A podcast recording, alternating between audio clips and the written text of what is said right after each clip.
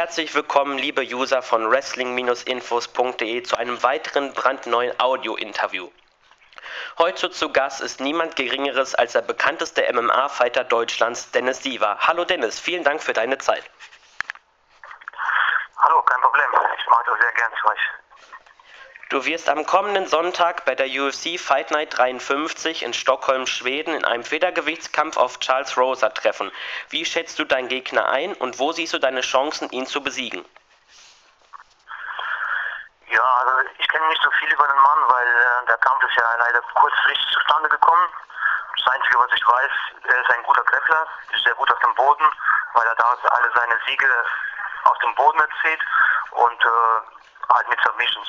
Und da muss ich halt, halt aufpassen. Ich denke, seine Stärken sind Boden, meine Stärken sind mehr Stand. Deshalb denke ich, dass ich den Kampf auch ähm, im Stand gewinnen werde. Oder versuche zumindest auch. Dein letzter Kampf fand im Dezember 2013 statt und liegt somit schon über neun Monate zurück. Glaubst du, dass dir der berüchtigte Ringrost nach dieser langen Pause Probleme bereiten könnte? Äh, nein, eigentlich nicht. Also ich bin ja schon lange im Geschäft dabei. Äh, ich denke, das wird ein Problem für mich sein. Also zumindest jetzt ist es kein Problem. Ich bin gut eingestellt, ich bin fit, ich habe gut trainiert und ich bin, äh, ich freue mich auf den Kampf. Deshalb denke ich, dass es kein Problem sein wird. Höchstens äh, im Kampf selbst werden wir das dann sehen, aber momentan ist alles super. Wie verlief denn dein Trainingscamp und wie sieht es aktuell mit deinem um dein Gewichtscut aus? Ja, die Vorbereitung war, war ganz gut. Ich habe jetzt zwei Monate Zeit gehabt dafür. Gewicht steht auch. Also momentan bin ich sehr zufrieden. Wie gesagt, alles ist wie normal. Da gibt es keine Unterschiede. Wie gesagt, die Pause hat jetzt keine Auswirkungen auf das Ganze gehabt. Ist eher andersrum. Ich bin, wie gesagt, äh, ich freue mich auf den Kampf und kann es kaum abwarten.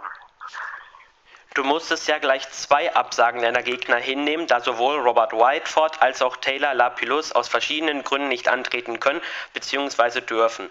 Charles Rosa ist bereits eine dritte Gegneransetzung. Inwiefern haben diese Änderungen deine Kampfvorbereitung beeinflusst?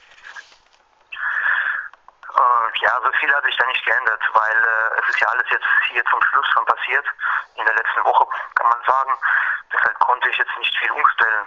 Der, das ganze Training war ja fast schon abgeschlossen. Aber jetzt im Groben habe ich mich natürlich für den Gegner interessiert jetzt und äh, so einen groben Plan habe ich natürlich jetzt gemacht.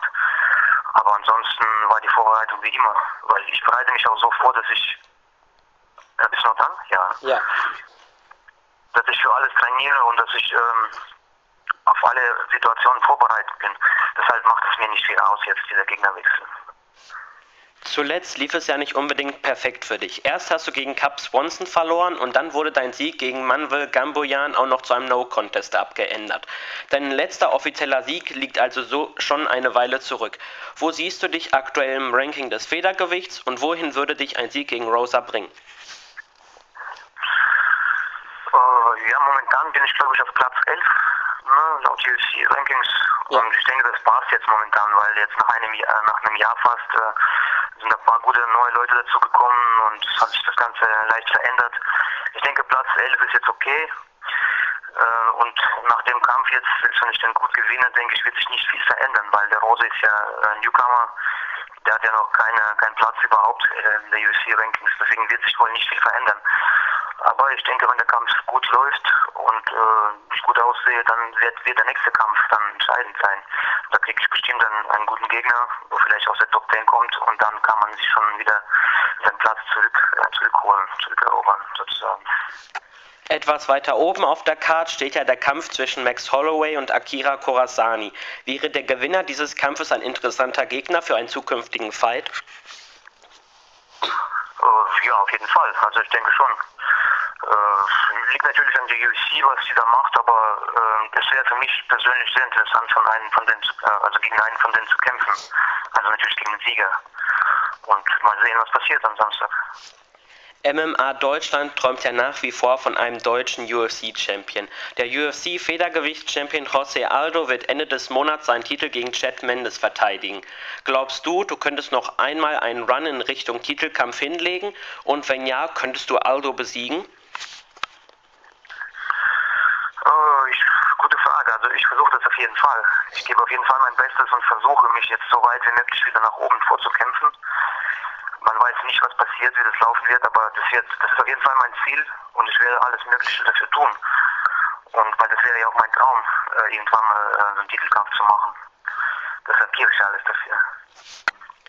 Hier in Deutschland hat der MMA-Sport in den letzten Jahren ja deutlich an Akzeptanz und Popularität dazugewonnen. Wie siehst du die heutige Position des Sports im Mainstream? Ja, es gab auf jeden Fall äh, gute Schritte nach vorne ne, mit deutschem MMA, aber im Mainstream sind wir leider ja noch nicht. Aber wir sind auf dem Weg dahin, denke ich, und äh, von meiner Seite versuche ich ja alles dafür, um die Sportart populär zu machen, die bekannter zu machen und die anderen natürlich auch. Und ich hoffe, dass es in ein paar Jahren dann so weit ist, dass wir im Mainstream sind. Leider müssen wir immer noch äh, hier mit dem TV-Ausstrahlungsverbot leben. Glaubst du, dass dieses Verbot bald schon aufgelöst werden könnte, beziehungsweise wo siehst du Problempunkte, die dieses Verbot aufrechterhalten könnten? Ja, da kann ich jetzt nicht so viel dazu sagen, leider, weil ich habe jetzt nicht die genauen Infos, aber ich denke, dass es irgendwann mal so weit sein wird und demnächst wahrscheinlich auch, dass wir wieder im Fernsehen sind. Aber jetzt genaue Infos äh, habe ich da leider nicht, wann und wo das passieren könnte. Aber ich hoffe, dass es bald passiert. Auch ohne MMA im Free TV boomt der Sport ja aktuell richtig. Dennoch können viele Leu Neulinge nicht direkt etwas mit dem MMA-Sport anfangen. Könntest du mal kurz erklären, was den Sport für dich so besonders macht und warum man ihn verfolgen sollte? Äh, ja, ist MMA natürlich die komplizierteste Sportart überhaupt. Also jetzt nicht nur von allen Kampfsportarten, sondern überhaupt. Und von Kampfsportarten, von Kampfsportarten sowieso, weil da fließt ja alles zusammen. Da sind ja alle möglichen Kampfsportarten dabei, äh, auch olympische Sportarten. Und deshalb macht das Ganze so interessant, so kompliziert. Und äh, man muss da auch viel mit dem Kopf arbeiten und äh, alles, was drumherum passiert und so, das ist alles eine Kunst für sich. Und deshalb äh, interessiert mich das Ganze halt so und begeistert mich so. Und für die Leute, die halt auch äh, auch ein bisschen mehr Action stehen, als jetzt nur eine Sache sich anzugucken, wie zum Beispiel dann, keine Ahnung, Boxen oder sonst irgendwas, ist das genau das Richtige, finde ich. Du wirst im Januar 36 Jahre alt, bist seit 2004 im Profisport aktiv und hast bereits 33 MMA-Profikämpfe bestritten. Da denkt man sicherlich auch schon mal über ein mögliches Karriereende nach. Wie, siehst, wie sieht deine Zukunftsplanung aus? Möchtest du noch lange kämpfen oder aber deine Karriere mit den kommenden Fights ausklingen lassen? Nee, also momentan sehe ich noch kein Ende und äh, ich kämpfe so, so, so, solange ich kann. Also solange jetzt meine Gesundheit zulässt, weil es macht mir nach wie vor Spaß und äh, solange ich kann, werde ich weitermachen. Ich bin noch gesundheitlich ganz fit, also ich habe jetzt keine Probleme. Wenn jetzt nichts, nichts Schlimmes passiert, bin ich hoffentlich noch ein paar Jahre dabei. Welchen deutschen MMA-Fighter siehst du als deinen möglichen Nachfolger an? Daniel Weichel hat im Mai das Bellator-Turnier im Federgewicht gewonnen und könnte dort bald den Titel gewinnen. Nick Hein hat bei seinem Kamp letzten Kampf ebenfalls überzeugt. Wären das die beiden deutschen Gesichter der Zukunft?